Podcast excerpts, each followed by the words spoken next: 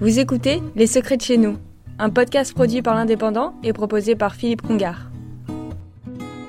Il existe à Perpignan cinq consulats dont nous allons tenter de vous définir leur rôle.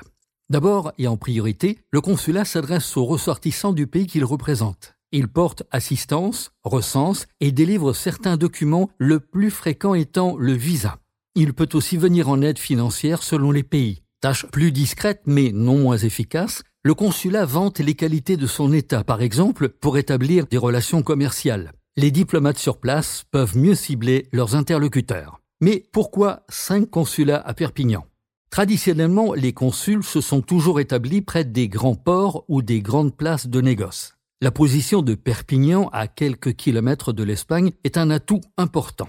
N'oublions pas non plus qu'un consul peut aussi favoriser les échanges culturels. En Catalogne du Nord sont représentés via un consulat l'Allemagne, la Belgique, le Gabon et les Pays-Bas. Tous ont au moins un diplomate nommé par les cinq États.